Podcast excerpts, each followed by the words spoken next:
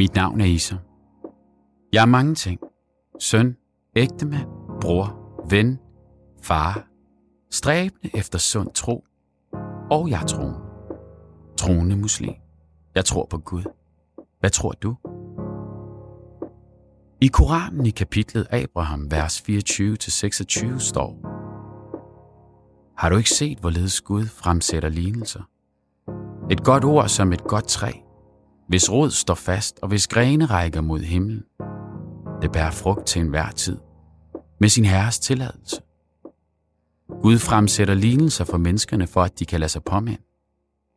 Og et dårligt ord kan sammenlignes med et dårligt træ, som er rykket op af jorden, ude af stand til at slå rod.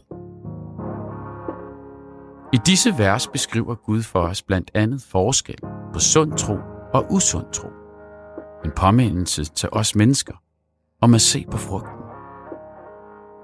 Jeg taler med Camilla Johnson, forfatter, rådgivende konsulent og stifter af organisationen Inside Out, om at være fanget i et destruktivt trosfællesskab, hvor negativ social kontrol har overtaget troen. For hvordan rejser man sig fra usund til sund tro, uden at miste troen på Gud? Du lytter til Tro på det med Isam B. Camilla Johnson, tusind tak, fordi du vil være med her i uh, Tro på det. Øhm, enormt vigtigt emne, vi skal ind i. Uh, sund tro versus usund tro. Øhm, jeg tror bare, at vi skal kaste os ud i det. Fortæl mig lidt om, hvorfor du endte, hvor du er med arbejdet i Inside Out. Jamen, øh, jeg er jo selv vokset op i, man kan sige, sådan rimelig ekstrem øh, kristendom. Først i en frikirke som barn, fra jeg var fire år gammel. Og, øh, og som sådan var kirken egentlig noget trygt og rart at komme i, men øh, den plejefamilie, jeg boede i, kan man sige, håndterede troen på en, en ret usund måde, specielt min plejemor. Øh, senere som ung voksen gik jeg ind i en sekt, faderhuset, som nogen måske kender, og der blev jeg ind i syv år øh, og var 32, da jeg kom ud. Så det er jo så, jeg er en gammel dame, det er 13 år siden nu. Mm. Øh, og det er sådan set baggrunden, kan man sige, for at uh, jeg har set rigtig meget usund tro. Jeg har også oplevet, når troen kan være sund og balanceret. Og da jeg selv kom ud for de her 13 år siden, så øh, oplevede jeg, at det var et kæmpe tabu. Øh, og det var enormt svært at, at, at få den rigtige hjælp til at håndtere de problematikker, som min familie og jeg stod med. Øhm, og da jeg så havde brugt nogle år på ligesom at komme over de her kæmpe sår, man får på sjælen, så i 2015 skrev jeg min bog, Svært barn har mange navne, hvor jeg ligesom fortalte hele historien. Det var sådan en meget vigtig del af min healing, og ligesom fortælle det hele, som det var. Øhm, og, øh, og så i den forbindelse med udgivelsen, så fik jeg mange henvendelser fra folk, som havde oplevet, måske ikke lige det samme, men meget det samme. Og der gik det ligesom op for mig, at der var et, et kæmpe hul her, øh, og et stort behov. Og derfor stiftede jeg så foreningen i 2016, Inside Out, som har til formål, kan man sige, at ikke redde folk ud af sekteriske grupper, eller øh, kan man sige, redde nogen eller frelse nogen, men at hjælpe dem, som er gået ud, og som har forladt et destruktivt miljø. Det behøver ikke kun at være et religiøst miljø, det kan også være øh, et, en anden form for sekt, eller en anden form for destruktiv fællesskab. Og så ja, hjælper vi dem på forskellige måder, som alt efter de behov, der er. Og det kommer vi meget mere ind på øh, senere. Lad os gå lidt tilbage. Øhm, jeg er altid interesseret i, hvordan troen, hvilken, tro, hvilken rolle den har spillet i ens barndom og ungdom. Øhm, hvordan er du selv vokset op med, med troen? Troen har altid været rigtig, rigtig vigtig for mig. Øh, jeg var ikke særlig gammel, da jeg begyndte at bede til Gud, og bad om englevagt særligt, altså at jeg blev udsat for, for ret meget vold og overgreb i min barndom. Og der var... En gang til. Englevagt? Englevagt, ja. Jeg bad om englevagt. Kan du lige øh, forklare, forklare, hvad det englevagt er for noget? Ja. Og vi er selvfølgelig inden for den kristne tro. Ja, ja det er vi. Øh, nu tror jeg, at Gud han er hævet over alt det der med, at vi putter ham i kasser. Han ved godt, hvem han selv er. Øh, men det er jo, at man beder Gud om at sende sin engle til at passe på os. Øh, og, og jeg blev lært i søndagsskolen, at vi alle sammen har en skytsengel. Og, øh, og så bad jeg min engel om at passe på mig, når jeg synes, livet gjorde ondt. Når jeg havde fået tæsk, eller jeg var blevet mobbet, eller følt mig ensom især. Øh, Så på den måde kan man sige, at troen lagde et, øh, et fundament i mit liv, og, og gjorde, at jeg ikke følte, at jeg var helt alene i den her verden. Så det var en tryghed. Mm. Og, og den tryghed fulgte mig sådan set op igennem mit liv, igennem alt det skidt og møg, jeg senere kom ud for. Troen på Gud vaklede sådan set ikke, ikke før, jeg vil sige til allersidst, lige inden jeg gik ud af den her sekt. Øh, for der kunne jeg simpelthen ikke genkende den Gud, som jeg havde troet på som barn. Mm. Det var en helt anden Gud, der blev prædiket. Øhm, men, men, øh, ja. men, men din forældres tro, var det der, du fik øh, englevagt fra, for eksempel? Nej, altså jeg blev tvangsfjernet fra mine forældre, da jeg var to måneder gammel. Øh, begge mine forældre var psykisk syge og stofmisbrugere. Jeg kom på børnehjem, og så kom jeg på i først i en plejefamilie, som så blev skilt. Så da jeg var fire år, kom jeg så op i den her meget, meget kristne familie. Og der lærte jeg jo så om Jesus og Gud. Og der, de tog mig med i kirke. Og det var faktisk meget i søndagsskolen, og jeg kom i sådan en onsdagsklub øh, hos en gammel dame, der hed Agnete Haller. Og jeg elskede at komme derned og synge sange og, og høre alle bibelhistorierne om Esther og Adam og Eva og Daniel i løvekuglen, og du ved, altså, så det, det var ligesom det fundament, der blev lagt. Hvilken slags, øh, hvilken slags kristen øh, retning er vi ude i her? Øh, det var noget, der hedder Apostolskirke. Apostolsk? Apostolskirke, som er en gren af Pinsekirken, kan du sige, ikke? Okay. Øh, og hvad er det, der, hvad, hvad, hvad er deres øh, fokus? Øh, jamen, det er sådan en meget karismatisk retning. Det er sådan, du ved, med, man beder for de syge, så de kan blive raske, og det er tungetal meget med helligånden. Mm. Man bliver voksendøbt. Øh, så det er sådan den ret, men, men, men i den familie, jeg kom i, eller boede i, øh, de havde også sådan deres egen hjemmemøder, og sådan lidt deres egen hjemmestrikket øh, tro. Så jeg var sådan udsat for ret mange former for forskellige tro allerede som, som barn. Ikke? Så jeg tror, de der opfandt min egen, øh, min egen udgave øh, som børn jo tit gør. Altså vi laver, børn laver nogle indre billeder, mm. øh, og det gjorde jeg også. Og, øh, og jeg var sikker på, at jeg var Jesu lille lam, som, som vi sang. Øh, og så harmonerede det jo ikke helt med den der tro, som min plejemor så praktiserede, fordi hun jo så kom ind om natten, hvis jeg havde marit og råbte og skreg af dæmoner og satan, og det blev jeg enormt bange for. Mm. Øh, og hun for eksempel, hvis jeg havde, du ved, taget en småkage, så var jeg en tyv, og jeg ville nærmest komme i helvede og brænde for det. Så det var sådan en, altså sådan en dissonans imellem det, jeg egentlig godt vidste i mit hjerte, at Gud er kærlighed og god, og så den her farlige dommer, som min, min plejemor repræsenterede Gud som at være. Ikke? Mm. Så jeg tror, der, der kom sådan en forvirring også. Øhm, men trods alt bevarede jeg troen på den gode Gud. Okay. Ja. Jeg kan se, altså nu fortæller du lidt, at du har selv en personlig erfaring. Øh, med usund tro. Mm. Øh, og social kontrol, mm. som fik dine øjne op for problemet. Mm. Hvor stort mener du behovet er for at gøre en indsats netop her? Jamen, jeg, jeg, jeg ved, at der er et stort behov, øh, og det ved jeg jo både kvæg, altså min egen erfaring, øh, i den usunde tro, men også i vores arbejde i Inside Out med de mennesker, som henvender sig. Øh, og en af de store problematikker, og derfor er dit program jo genialt, fordi uh, en af de ting, som jeg har sagt fra jeg kom ud af det her miljø, det er, at tro er sådan en privat sag i Danmark. Det er næsten mere intimt, end at tale om sex eller kærlighed eller et eller andet andet. Øh, fordi det blander vi os bare ikke i. Og, og når noget er så stort et tabu, så kan det også nemt gå hen og blive skamfuldt. Øh, og når noget bliver skamfuldt og hemmeligt, så kan det forkerte også komme til at vokse. Og det kan være enormt svært at fortælle om. Øhm, så, og det tror jeg egentlig er en af de vigtigste grunde til, at også at Inside Out, at der er så meget brug for det, vi laver, og ikke bare det, ikke bare os, men andre organisationer som vores. Fordi folk kan ikke nogen at tale med dig om. Det er skamfuldt for dem. Hvis troen er stukket af i en forkert retning, eller man har været udsat for voldsom social kontrol, så er det ikke noget, du lige går hen og siger til din læge, eller måske din socialrådgiver, de kigger mærkeligt på dig. Øhm, så, så man kan sige, at der er rigtig meget brug for, at det her tabu bliver brudt og der er rigtig meget brug for mere organiseret hjælp på det her område. Og så tror jeg, at en af de store problemer er, at mange forbinder islam med, om det er noget med negativ social kontrol, og det er noget med uha, så de radikale. Og så får vi ikke talt om det, der er vores egen baghave, vores egen øh, religion, altså kristendommen, øh, hvor der jo er rigtig meget af samme problematikker. Så det er stadigvæk et tabu, fordi når folk tænker kristendommen, så er det ligesom, jamen, så er det jo bare sådan noget halvuskyldigt noget, ikke? Men, men de problematikker, som vi arbejder med, og, og de folk, altså det folk kommer med, det er voldsomt.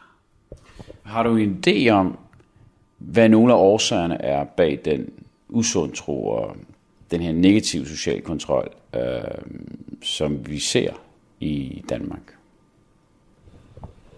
Jamen igen, så tror jeg jo, at en af grundene er den her tabuisering, og at, øh, altså i hvert fald kan jeg sige, inden for sekterisme, så er det jo, at, øh, at folk tit isolerer sig. Altså hvornår er det en, en, en, tro, en tro begynder at blive usund?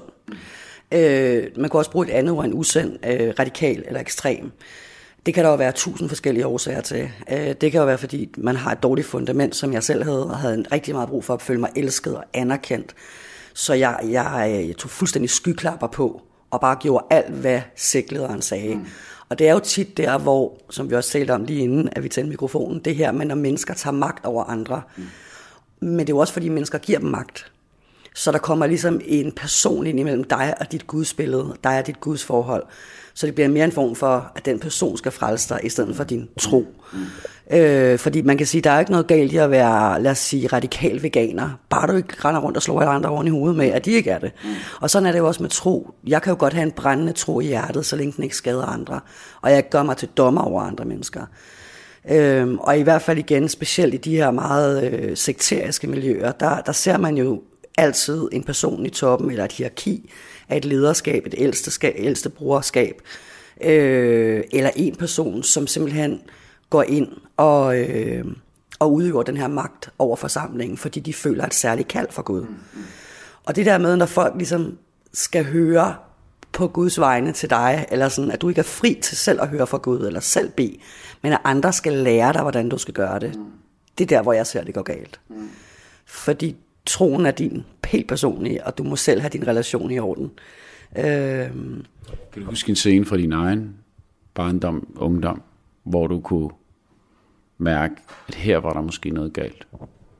Uha, jeg kan komme i tanker mange. øh, ja, en bestemt situation. Måske den allerførste. Mm. Jeg kan huske en gang, hvor at, øh, jeg havde haft de her mareridt, jeg havde mange mareridt som lille, hvor min plejemor tog mig ind i kirken op foran, og så var der en eller anden amerikansk prædikant, eller en eller anden prædikant, som skulle bede for mig, og så skulle hele menigheden ligesom, du ved, stå og bede med og råbte og bede i tunger, og jeg var enormt bange. Øh, og jeg måtte jo ligesom bare være i det. Og der kunne jeg mærke den der frygt, det her, det var ikke rart. Det føltes ikke trygt og godt. Og jeg skulle ligesom nærmest spille, at jeg havde fået det bedre bagefter, fordi at det skulle ligesom være et mirakel, der var sket, og der var ikke sket andet, end jeg var blevet skræmt fra videre sans. Øhm, det er sådan en ting som barn, men jo også som voksen, hvor jeg selv jo har været med til at udøve den sociale kontrol. Jeg var selv leder i den blev leder i den sekt, jeg, jeg kom med i, øh, og blev sådan adopteret af sektlederen i sekten. Og på den måde fik jeg jo en masse ansvar, hvor jeg så skulle ligesom bestemme over folk. Og det var jeg ikke særlig god til, fordi jeg er sådan en meget blød person. Så jeg havde enormt dårlig samvittighed. Og, og hele tiden den der følelse af at skulle gå på kompromis med min samvittighed. Kompromis med den, jeg virkelig var. Mm. Øhm, og, og til sidst ikke længere kunne genkende mig selv. Og var nødt til hele tiden at, at være så hård. Øh, indtil jeg knak af det, kan man sige, ikke? Og måtte gå. Så ja. Um, du siger, du havde de her mareridt som, som lille. Kan du komme lidt ind på det? Hvad slags mareridt er vi ude i? Uha, altså jeg, jeg tænker, jeg kan ikke huske konkret mareridtene, men jeg tror, det har handlet om, om de overgreb og de svigt, jeg har været igennem. Mm. At have mistet så mange gange, ikke? Altså det at blive forladt, som først som spæd, og så fra mine plejeforældre, og så altid et savn. Jeg havde, jeg havde det eneste biologiske, jeg havde i mit liv, det var min farmor. Hende så jeg en 3-4 gange om året, og jeg savnede hende altid. Ja. Så det husker jeg sådan, som noget af det, der gik igen. Men så tror jeg, det har været de her traumer. Øh, jeg blev også seksuelt misbrugt, og du ved, så der var mange, der var mange overgreb. Så på en eller anden måde, så om dagen var jeg sådan en glad lille pige, der rendte rundt og sang, og der var ikke nogen, der kunne se på mig, at jeg var ødelagt. Øh, så jeg tror, det kom ud der, ikke? Ja, det skulle jo have en, en eller anden forløsning på en eller anden måde, ikke? Altså, det sidder jo i kroppen. Hvad synes du om erfaring karakteriserer sekterisme og destruktiv fællesskab? Man kan diskutere definitionen af en sekt, men der er jo i hvert fald nogle parametre, der altid går igen. Jeg plejer at sige sådan her til folk, hvis de ringer til Inside Out, og måske er det en bekymret pårørende, som siger, åh, oh, jeg er kommet i tvivl om, om mit barn er kommet ind i en sekt, eller en person ringer og siger, at min menighed er ved at udvikle sig til en sekt. Så plejer jeg at sige, som en af de første ting, at i en en sekt er man ikke fri til at komme og gå, som man vil. Det koster alt at være med i en sekt. Mm. Og hvis du går ind i moskeen for eksempel, eller i din lokale kirke, så, kan, så er du fri til at komme på fredag. Du er også fri til at blive væk. Der er ikke nogen, der kommer efter dig. Øh, der er ikke nogen, der bliver gale på dig. Du bliver ikke udsat for kontrol. Men i en sekt, der, øh, der kræver det noget at blive medlem. De skal mærke din totale commitment. 100% overgivelse. Så man kan sige, det er den ene ting. Det koster også alt at gå. Du mister alt, når du går. Du kan ikke sådan bare glide ud og ind, som om, at øh, Nå, det var meget hyggeligt, nu kommer jeg bare igen om en måned. Ja. Det koster. Ja. Du mister dine relationer. De, du er en forræder, når du går. Du bliver stemplet som en Judas eller mm. en forræder. Ikke? Øh, så der er rigtig meget på spil. Så er der også altid et meget, meget klart regelsæt. Øh, en ideologi, som ikke kan bøjes.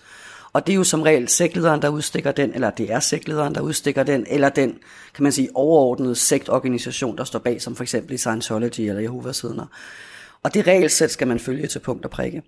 Øh, der er også som regel afstraffelse og meget voldsom konsekvens, hvis man synder eller kan man sige, går imod øh, lederens ord og er oprørsk, så er der altid en konsekvens og en straf. Øh, så er der som regel også en stikkerkultur. Det vil sige, at øh, du, er, du er aldrig bare dig selv. Man skal altid holde øje med hinanden, og man skal stikke hinanden. Øhm, og, og det gør jo, altså det gør jo også en voldsom paranoia, der vokser i det der fællesskab, ikke? Øh, som mange også kæmper med, når de kommer ud igen. Frygten for at blive genkendt, eller nogen ser mig, eller hele den der, den kæmpede jeg også selv med. Altså man føler sig nøgen på en eller anden måde, fordi alle kan se alt om en, og ved alt om en. Øhm, og mange flere definitioner, kan man sige, ikke? men jeg synes, det er nok nogle af de vigtigste. Øhm. Ja, det kan også, øh, det kan også godt være mig, der tager fejl her, men typisk noget, som foregår ud i, nu skal jeg sige udkants Danmark. Så er det for Bagster, at øh, vi har faktisk haft kontakt med folk, der er kommet i sektor på Frederiksberg, og der ligger op til flere, både Hellerup og Rungsted. men, men jo, der, vi har sådan et billede af, at nå, det, det er nok på Lolland, eller det er nok øh, Sønderjylland. Undskyld Lolland, undskyld Sønderjylland. Men, men ja, nej, det er desværre ikke rigtigt. Så kan man sige, at der er nogen, der er bedre til at, at være under jorden end andre. Og det er jo igen det, der er kendetegnet ved en sekt. Der er jo ikke nogen, der melder sig ind i en sekt bevidst og siger, gud, jeg drømmer vildt meget om at være medlem af en sekt. Nice nok. Og så er der sådan en skilt på døren, hvor der står, velkommen til sekten. Fordi så vil der ikke være nogen, der bliver medlem. Så når man går ind eller bliver rekrutteret til en sekt, så er det jo fordi, man tror, at det her det er det fedeste i hele verden. Det er det dejligt. Øh, så de er jo rigtig gode til at kamuflere sig selv. Til at bare være sådan en meget kærlig, varme, glade mennesker, man føler sig sindssygt tiltrukket af. Og jeg plejer at sige sådan her, at øh, den tanke havde jeg selv første gang, jeg mødte faderhuset. Jeg tænkte, det er simpelthen for godt til at være sandt. Så søde er der ikke nogen mennesker, der kan være. Og når man har den der tanke, det er det for godt til at være sandt, så er det det som regel også. Altså, så, der, så skal man lige være vågen ved havelån der. Øhm, så jo, der findes ikke alle steder. Mm. Ja. Øhm, hvorfor bliver negativ social kontrol altid forbundet til tro? Kan man ikke tale om negativ social kontrol i miljøer, hvor tro ikke bliver praktiseret eller fylder i hverdagen? Det kan man helt klart. Øh, sagtens tale om negativ social kontrol kan forekomme i børneopdragelse, det kan forekomme på en skole eller i en idrætsklub. Øh, og social kontrol er jo godt i et eller andet omfang, det er derfor, vi har en færdselslov, det er derfor, der er noget, der hedder børneopdragelse. Når den bliver negativ, Øh, og grunden til, at vi taler så meget om den med religion, det er jo desværre fordi, at den trives ret godt i religion. Og hvorfor gør den så det? Det kan der være mange bud på. En af de bud, jeg vil komme med, det er jo, at tro jo og, og religion øh, og fæld, religiøse fællesskaber jo også ofte tiltrækker sårbare mennesker.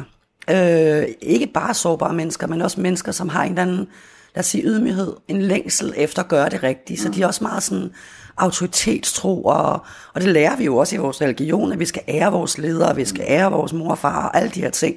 Så det er, meget, det er meget nemt at underkaste sig. Og så kan man også komme til at underkaste sig det forkerte. Altså jeg er ikke i tvivl om, at jeg også i mit liv har lært en sund ydmyghed. Jeg kan huske, at jeg var meget forskrækket, da jeg kom ud i den rigtige verden over, hvor hold da op, folk har bare ingen manér, og de er ret arrogante, altså ikke alle, vel, men jeg blev lidt forskrækket, fordi jeg var sådan opvokset til at sige tak og undskyld for alting, og du ved, sådan meget høflig. Men, men det kan også nemt misbruges af den forkerte person, hvis, hvis det er et magtmenneske.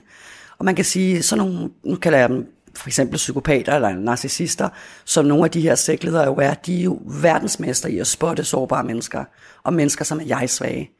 Det er jo det, de kan, narcissister, ikke? Mm. Øh, eller psykopater. Mm. Fordi det er jo det, de lever af. Det er det, de bliver fodret af. Øh, og det er det der, de får deres magt. Øh, så, men jo, negativ social kontrol kan sagtens forekomme andre steder. Men desværre er det bare et problem i mange religiøse fællesskaber. Og det kan i princippet også være en forholdsvis sund kirke, eller måske, eller et fællesskab, hvor man kan sige, at det er ikke fordi hele fællesskabet er usundt, men derfor kan der stadigvæk godt forekomme episoder, eller hændelser med negativ social kontrol, men hvis man så igen har den her ydmyghed, og man ligesom adresserer det, og kigger på det, og tør kigge på det, så kan det jo også godt blive sundt. Øh, så det er jo også den der selvjustits, man må have ja. som menighed. Og derfor har vi jo også et, et meget tæt fællesskab og, og netværk med mange kirker og præster. Fordi når vi hører om problematikker, folk kommer til os, så i stedet for bare at sidde og sige, at de er også nogle idioter, så snakker vi med dem. Siger, hey, kan vi gøre noget her?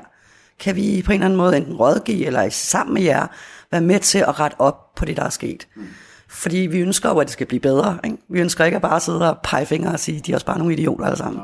Det skulle gerne blive godt, jo. Jeg er nysgerrig på dit forhold til tro i dag. Kan jeg godt forstå. øhm, jamen altså, for lige at sådan, måske tage et par skridt bagud, sådan min rejse lige da jeg går ud af faderhuset, der var jeg totalt desillusioneret og tænkte, hvis der er en Gud, hvordan katten kan han så have tilladt, at jeg er gået så vildt. Jeg synes jo bare, at jeg havde givet alt. Altså, jeg havde boet i Jerusalem og var skaldet og ville være martyr, og jeg var gået all in, ikke? fuldstændig sindssygt. Øh, det har du. Ja, det gjorde jeg, ja. Du har boet i Jerusalem? Jeg har boet i Jerusalem, ja. Og hvad lavede du der? Der skulle jeg træne øh, disciple til endetiden, fordi at øh, Jesus kom jo snart og hentede alle, øh, alle sine hellige. Og øh, de skulle jo lære Israel at kende, som var Guds udvalgte, øh, fuldstændig øh, radikaliseret sionister. Ikke? Gik på universitetet og læste sionisme dernede. Altså, nej, så jeg var jo gået all in, og jeg var jo totalt hjernevasket, fuldstændig. Og, øh, og igen, som jeg startede med at sige, blev mere og mere fremmedgjort over for den, jeg selv var. Jeg havde også fået et nyt navn, jeg hed Sara dernede. Øh, og øh, ja. Hvordan så du dine trosfælder dernede? Eller dine naboer dernede? Jeg snakker om de ortodoxe jøder, de øh, muslimerne. Og... Jamen altså, dem havde jeg respekt for. Altså, øh, altså jøderne var jo ligesom Guds folk, ikke? 100 procent. Altså, det var sådan nogle, man var vildt sådan, oh, respektfuld overfor. Og faktisk, da vi tog derned, vi kørte i sådan en bus derned, der stod vi i Ismir, og så kørte vi igennem Syrien og Jordan og brugte noget tid også, netop også med muslimske familier og sådan nogle ting. Og jeg havde den dybeste respekt for deres måde at leve på. Selvfølgelig var de gået forkert, det er klart. Vi var de eneste rigtige hellige. Ikke? øhm, men altså, ja, vi talte ikke så meget om vores tro. Det var mere sådan noget, du ved, underground igen. Det er jo der, det sekterisme er. Så det var ikke sådan noget med, at vi gik rundt og prædikede for folk, eller sådan på den der måde.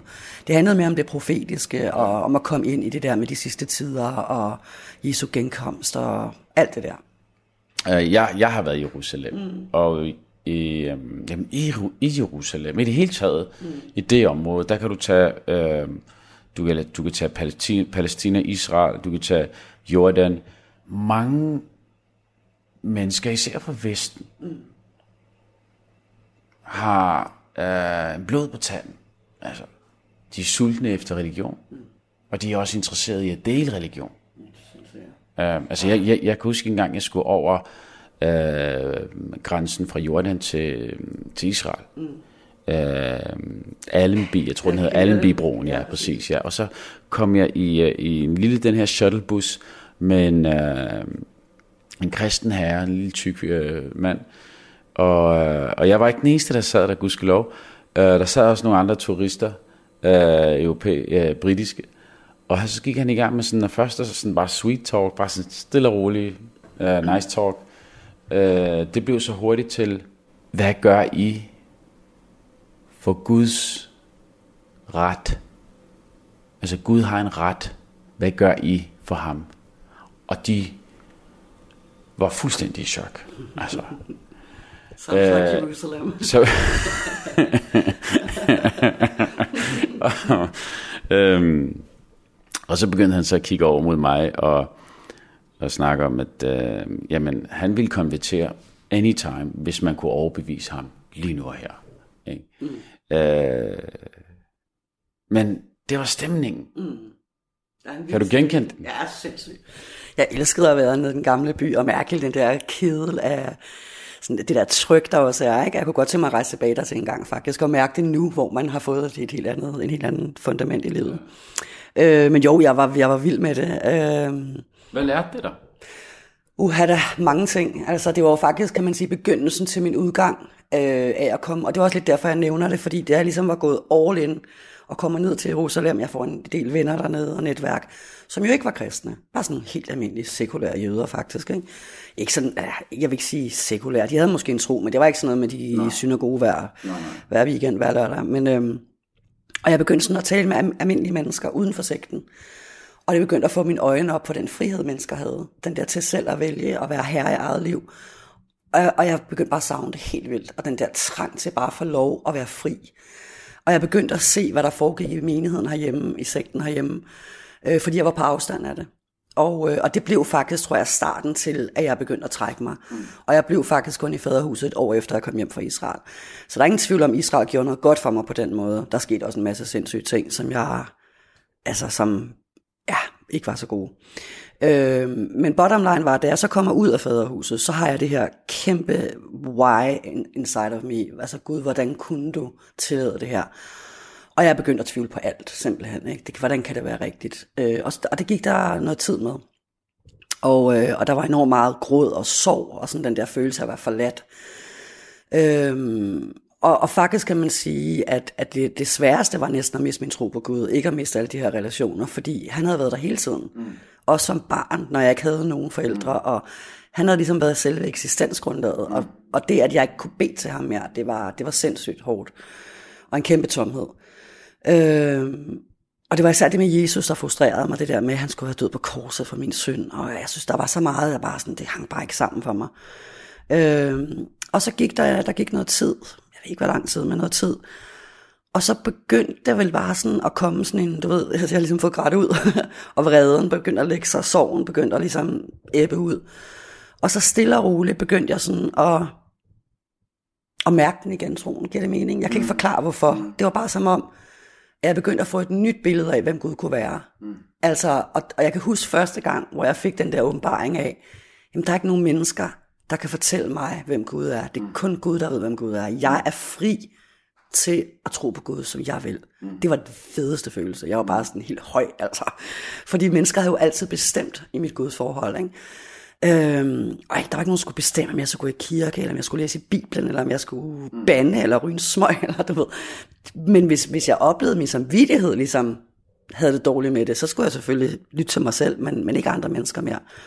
Og det gjorde jeg begyndt på en ny trosvandring som stadigvæk er et indre liv i dag, og som jeg ikke bruger så meget tid på at snakke med andre om, men som jeg mærker i mit eget, mit eget øh, liv. Ikke? Og jeg beder til Gud, og jeg hører tit lovsang, øh, kristen musik, øh, og, og har et forhold til Gud, men, men som sagt går jeg ikke i kirke. Og det er egentlig ikke fordi, jeg sådan, og alle kirker er bare noget lort, men for at være helt ærlig, savner jeg det ikke. Det gør jeg faktisk ikke.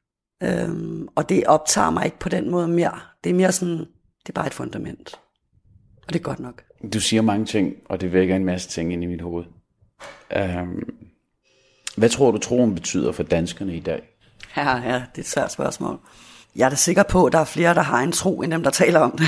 for, for igen, så tror jeg, det er et stort tabu. Og jeg tror rigtig mange har også åndelige oplevelser, og, øh, og en længsel efter at tro på et eller andet. Og jeg tror, alle mennesker har brug for et håb. Øh, og det handler ikke så meget om, hvor kommer vi hen efter evigheden, eller i, på den anden side af det her liv. Øhm, men det er mere det der igen fundamentet, øh, og det at tro på, at noget er større end mig selv. Altså jeg tror, at danskere er meget allergiske over for alt, hvad der hedder sådan noget prædike og missionering og sådan noget, fordi det ligger også i vores rødder med indre mission og på uha, og du skal ikke blande dig i, i mig og mit liv. Men jeg tror dybest set vil mange danskere jo kalde sig øh, sådan, altså kulturkristne, ikke? at vi har de her værdier, øh, de 10 bud, og du skal elske din næste som dig selv, og sådan nogle ting. Og det kan vi jo godt lide. Øh, og når de fleste bliver trykket på maven, og livet går lidt op ad bakke, så kan de fleste også godt bede en bøn. Ikke? øh, men jeg tror hurtigt, vi bliver bange for, at det kan blive for meget. Og nu skal vi heller ikke overdrive det, vel? Altså stille og roligt. vi har den der, vi lever på 16 mennesker, ikke? så så ro på, ikke? der prøver ikke komme sky på hver gang. Øh, Ja, så jeg, jeg, jeg tror, at øh, jeg tror, det fylder mere, end vi taler om det, mm. og jeg tror, det er godt, at vi taler mere om det. Og det, som vi jo oplever inside out, øh, igen måske også lidt om den usunde tro, det er jo, at altså i den her, i den her periode, også med covid-19 og, og med alt det, der foregår på verdensplan lige nu, så kommer der jo mere og mere ekstremisme og radikalisme. Der kommer flere og flere sekter, fordi folk søger fællesskab. Folk søger svar. Og så kan man sige, så ville det jo være bedre at få nogle sunde, gode trosfællesskaber, i stedet for de her lukkede øh, sygefællesskaber. Ikke? Så, så på, den, på begge måder tror jeg, det fylder. Så helt grundlæggende, hvad er den helt fundamentale forskel på at have en sund tro kontra en usund tro i din optik? Mm, ja, jeg kan jo heldigvis kun udtale mig om, hvad jeg, min optik, eller hvad jeg tror, ikke? hvordan jeg definerer det. Altså, jeg tror, en sund tro, den udspringer af dig selv. Øh, det, er, det er ikke noget, andre mennesker definerer. En sund tro er også balanceret. Øh, vi er menneske først, og så har vi en tro. Men vi er mennesker, øh, hele mennesker, som ikke skal prøve at herliggøre eller helliggøre os selv, øh, eller putte os selv over hinanden. Øh, en sund tro er i balance med sine medmennesker også, og det samfund, personen lever i. Øh, og er ikke i konstant clash eller oprør, eller føler, at de skal frelse, eller... Øh, men de, de hjælper, de øh, selvfølgelig elsker de deres medmennesker, men dybest set, så bliver frugten af troen mm. til noget sundt. Forstår du, hvad jeg mener? Mm. Der er sådan et godt skriftsted i Bibelen, hvis vi skal citere den, en af de hellige bøger. Mm. skal jeg bare spørge, hvad jeg siger her? øh, hvor der står sådan her Johannes 15, som er et af mine faktisk yndlingsskriftssteder. Der står, på frugten skal træet kendes. Og det kan jeg skide godt lide, det skriftsted. Ja. Fordi hvordan kan et godt træ bære dårlige frugter, og hvordan kan et dårligt træ bære gode frugter? Mm. Hvis du har en sund tro, kommer, det så noget, kommer der noget godt ud af dig? Er du et venligt menneske? Er du rar at være sammen med? Kan folk lide dig? Er der overskud på kontoen? Forstår du, hvad jeg mener? Eller er du et røvhul? er du en kontrollerende sur idiot? Ikke? Altså, så på den måde, så kan man også sige sådan helt, helt lavpraktisk, så hvad gør din tro der til? Mm. Øh, hvad er det, også hvad er det for en Gud, du tror på? Mm. Er Gud sådan en sur havenisse, som, som styrer alt i dit liv, og som ligesom du lægger det pres over dig, at du skal prøve at frelse andre mennesker? Eller er Gud kærlighed? Er han en omsorgsfuld far, skaber? Øhm, jeg tror, det definerer meget vores tro, hvad det også er for en Gud, vi tror på. Må jeg læse et, øh, et vers fra Koranen, som øh, inspirerede mig fra, øh, inden vi skulle herind. Sjovt nok, du nævner det her med træet. Det kommer fra det kapitel, øh, som hedder Abraham. Og det er vers 24, som lyder, har du ikke set, hvorledes Gud fremsætter lignelser et godt ord er som et godt træ, hvis rod står fast og hvis grene rækker mod himlen. Det bærer frugt til enhver tid med sin herres tilladelse. Gud fremsætter lignelser for menneskene, for at de kan lade sig påminde. Og et dårligt ord kan sammenlignes med et dårligt træ, som er rykket op i jorden, ud af stand til at slå rod. Det mindede meget om det vers, ja. som du læste op i Bibelen. Og faktisk også om salme 1. Jeg mener, det er salme 1, hvor der også står det her med faktisk meget det samme. Mm. Øhm, ja, det er nemlig et meget godt billede. Jamen, det er det her med, du ved, hvad bruger vi vores tro til i dag? Ja. Og har vores tro en relevans mm. i vores hverdag? Mm. Eller er det en byrde? Mm. Ikke? Hvad bruger vi den til? Øh, personligt har jeg lært, at tro tager os tid. Fordi det er noget med, at vi arbejder med vores sjæl. Vi arbejder med noget af det, som vi ikke kan se, men vi kan i den grad mærke det. Og når jeg investerer noget tid i min tro, og det er også tit noget med, der er både noget, altså noget med at bede alene, men jeg kan også godt mærke det, når jeg beder sammen med mine venner, og ja, trosfælder. Mm. Altså, så det, jeg forstår udmærket, at man gerne også vil have det med. Mm. Og det savner man jo, mm. øhm, når det ikke er der. Mm. Men, øhm, men det er rigtigt, at det er jo på frugten, du kan se, om du har fat i noget af det rigtige. Eller om du skal til at ja, så om igen. Ikke? Altså, øh, Præcis. Kan du med din viden og erfaring sige noget om, hvorvidt særlige individer er i risiko for at udvikle en usund tro? Man har faktisk lavet en del undersøgelser om det. Hvad er det for nogle mennesker, der går ind i de her destruktive fællesskaber? Kan man sige noget om en bestemt type mennesker? Og det er faktisk lige så forskelligt som du og jeg. øhm, altså, det er alle slags mennesker, der kan blive tiltrukket af de her miljøer. Det er øh, karrieremennesker, advokater, musikere, øh, arbejdsløse, narkomaner, pensionister. Det, der er fælles for dem, hvis man skal gå ind og kigge på det, så er det, at som regel, så står de ved en eller anden korsvej i deres liv. De er søgende. Altså hvis ikke de er vokset op i det selvfølgelig. Ikke? Men det er som regel søgende mennesker. Det er også meget sådan altruistiske mennesker. Mennesker, der gerne vil gøre en forskel.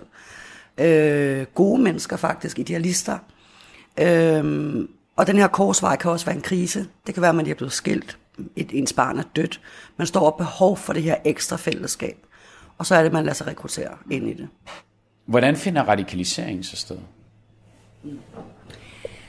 Altså radikalisering er jo en gradvis ting. Man vågner ikke op en morgen, og så er man bare super radikal. Altså, øh, det, er jo, det er jo en vandring, øh, hvor man kan sige, mere vil have mere. Altså det er sådan en... Altså tit, når man er i den her proces med radikalisering, så er det jo fordi, man også er under en eller anden idealisme. Altså man skal redde verden, eller Gud har kaldet mig til det her. Altså man, man begynder ligesom at, at leve for det der kald, at man er særlig udvalgt, eller at man har den her mission for Gud. Og så ser man ikke noget andet, og man begynder at komme ud af balance. Man begynder at miste kontakten til måske ens venner, ens familie. Man interesserer sig ikke så meget mere for det arbejde, man har, eller skolen, man har. Og det begynder at fylde meget, mm. tage mere og mere tid. Mm. Det må man sige, det, det er den ene ting. Ikke? Og så kan man sige, så er der den her med selve påvirkningen, hjernevasken. Øh, du begynder at lytte til en masse tekster eller prædikner, eller du ved, du, du underlægger dig et andet, et ord, kan man sige, som, hvor en andet menneske igen får magt og held til at påvirke dig, som jo også kan være med til at radikalisere. Ikke? Så det er jo sådan, der er mange parametre, der spiller ind der.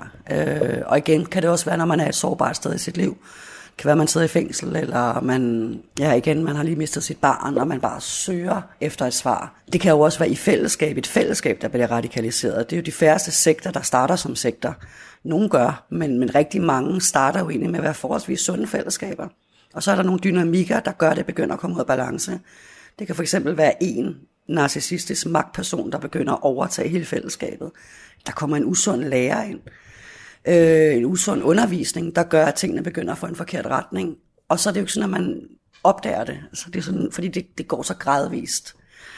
Og der kan man sige, at en af de gode måder, eller en af de signaler, øh, der tit er, det er jo, når omverdenen begynder at lægge mærke til det, og kommer og prikker ind på skulderen og siger, hey, tror ikke lige, I skal tage det med ro, eller er du ikke lige begyndt at, at opføre dig lidt mærkeligt, eller du isolerer dig meget, eller menigheden isolerer sig.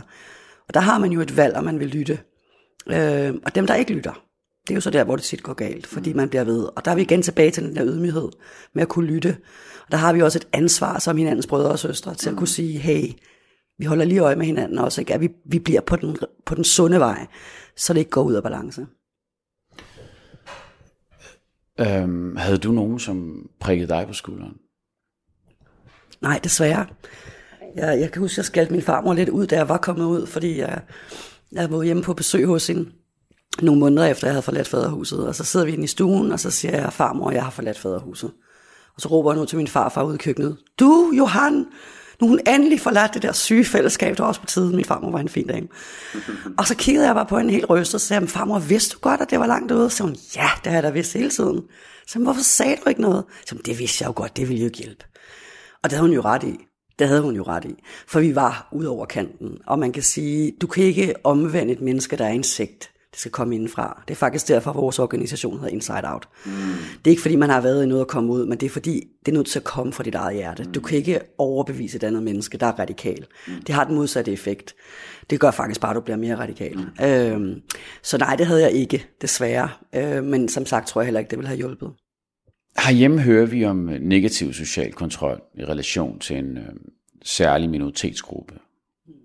Brune, muslimer, der hersker altså en idé om, at negativ social kontrol er et kulturelt og religiøst problem, hvilket også ses rent politisk i forhold til, hvordan man arbejder på området. Hvad tænker du om denne sammenkædning? som man rent politisk også insisterer på at fastholde? Mm.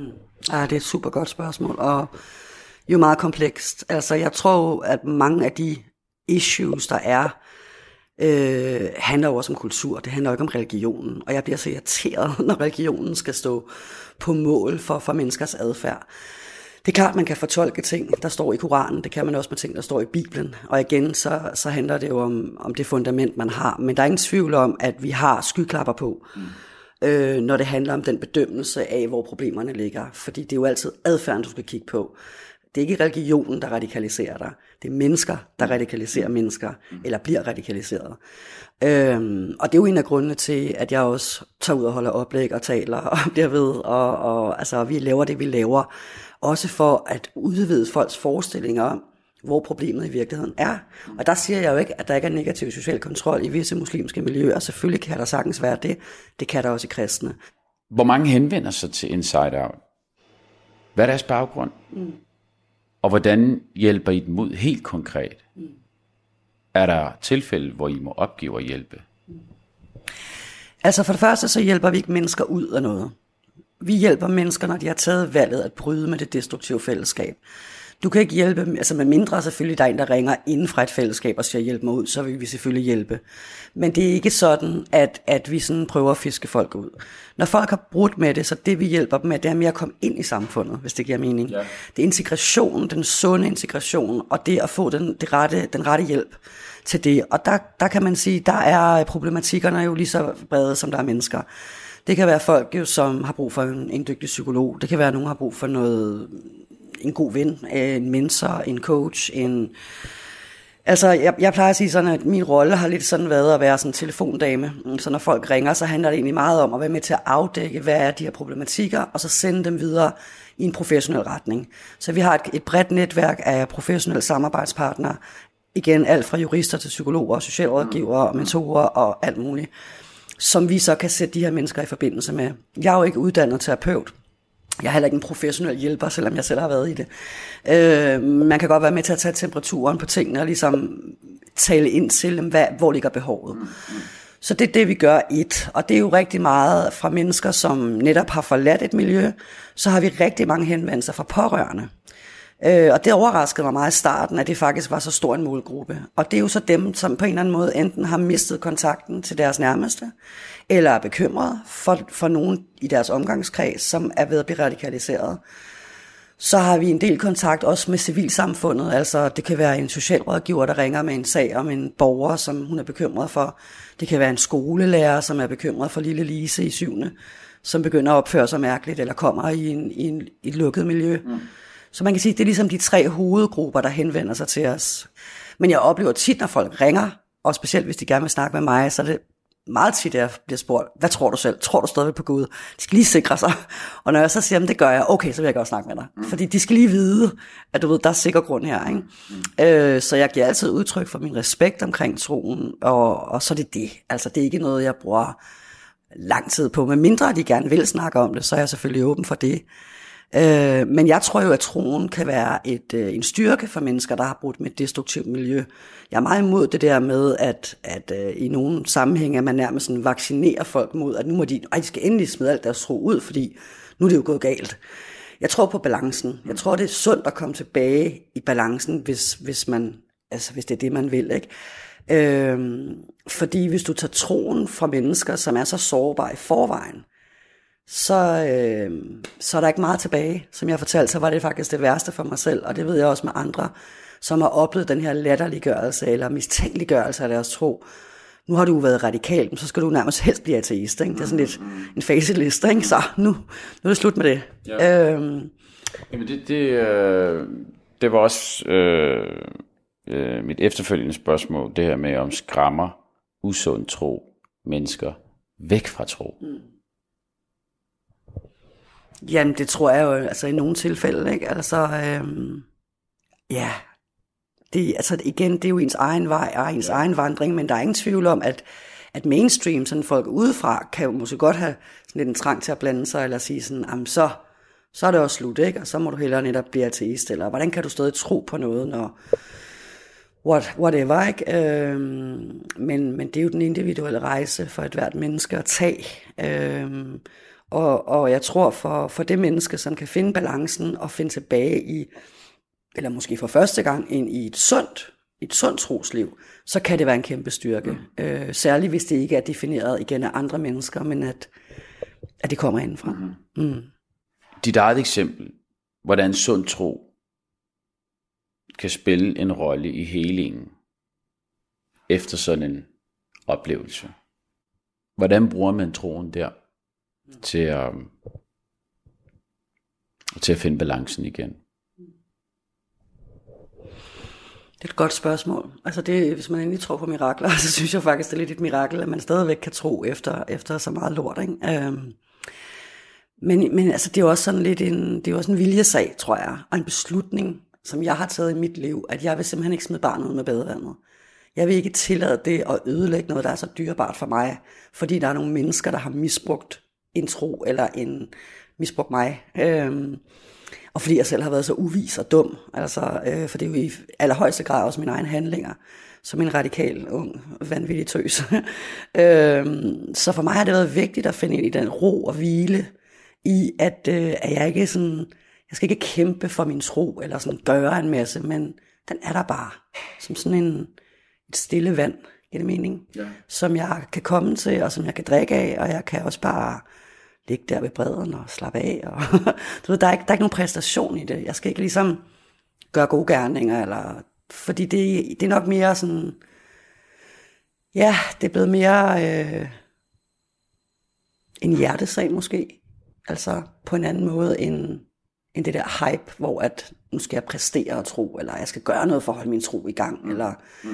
jeg er ikke så optaget af at definere den egentlig mere, end at jeg, jeg tror på den kærlige skaber og far. Øh, jeg tror, jeg kommer derfra. Jeg tror, jeg skal tilbage der til en dag, når jeg ikke er her mere. Og jeg tror, at øh, dybest set, så er det jo ham, der vejer vores liv. Så jeg tror, at vi kommer hjem. Mm. Og hvad det så betyder, at, at det liv, vi har levet, hvor meget det her liv, vi har levet hernede, så betyder i den evighed. Mm. Det må Gud jo vurdere. Mm. Det er hans job. Mm. Det er ikke mit job. Mm. Det tør jeg slet ikke udtale mig om.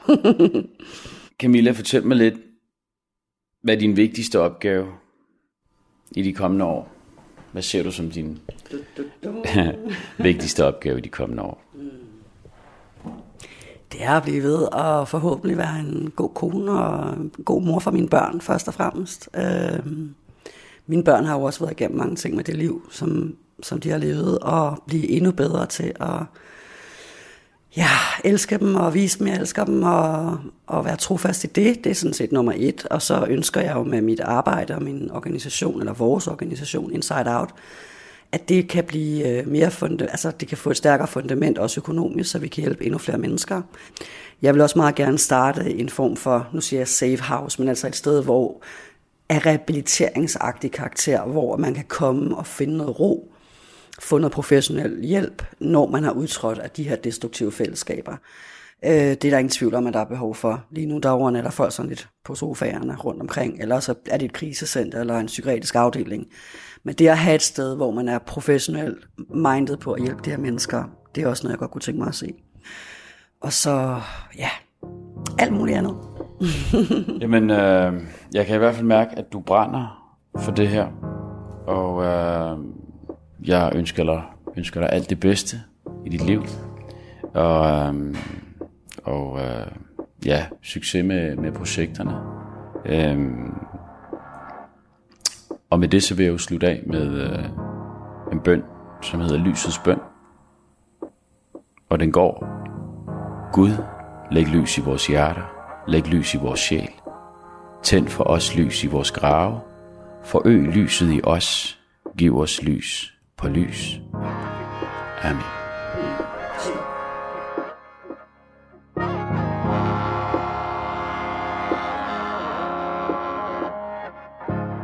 Du har lyttet til Tro på det på Radio 4. Mit navn er Isam B. Min gæst i dag har været forfatter og stifter af foreningen Inside Out, Camilla Johnson. Har du kommentar eller idéer til programmet, så skriv til trosnabelag radio4.dk. Du kan også finde programmet som podcast på radio4.dk. Jeg er tilbage igen på næste søndag kl. 11.05 med en ny samtale, hvor jeg går tæt på troen. og leder efter det, vi har til fælles.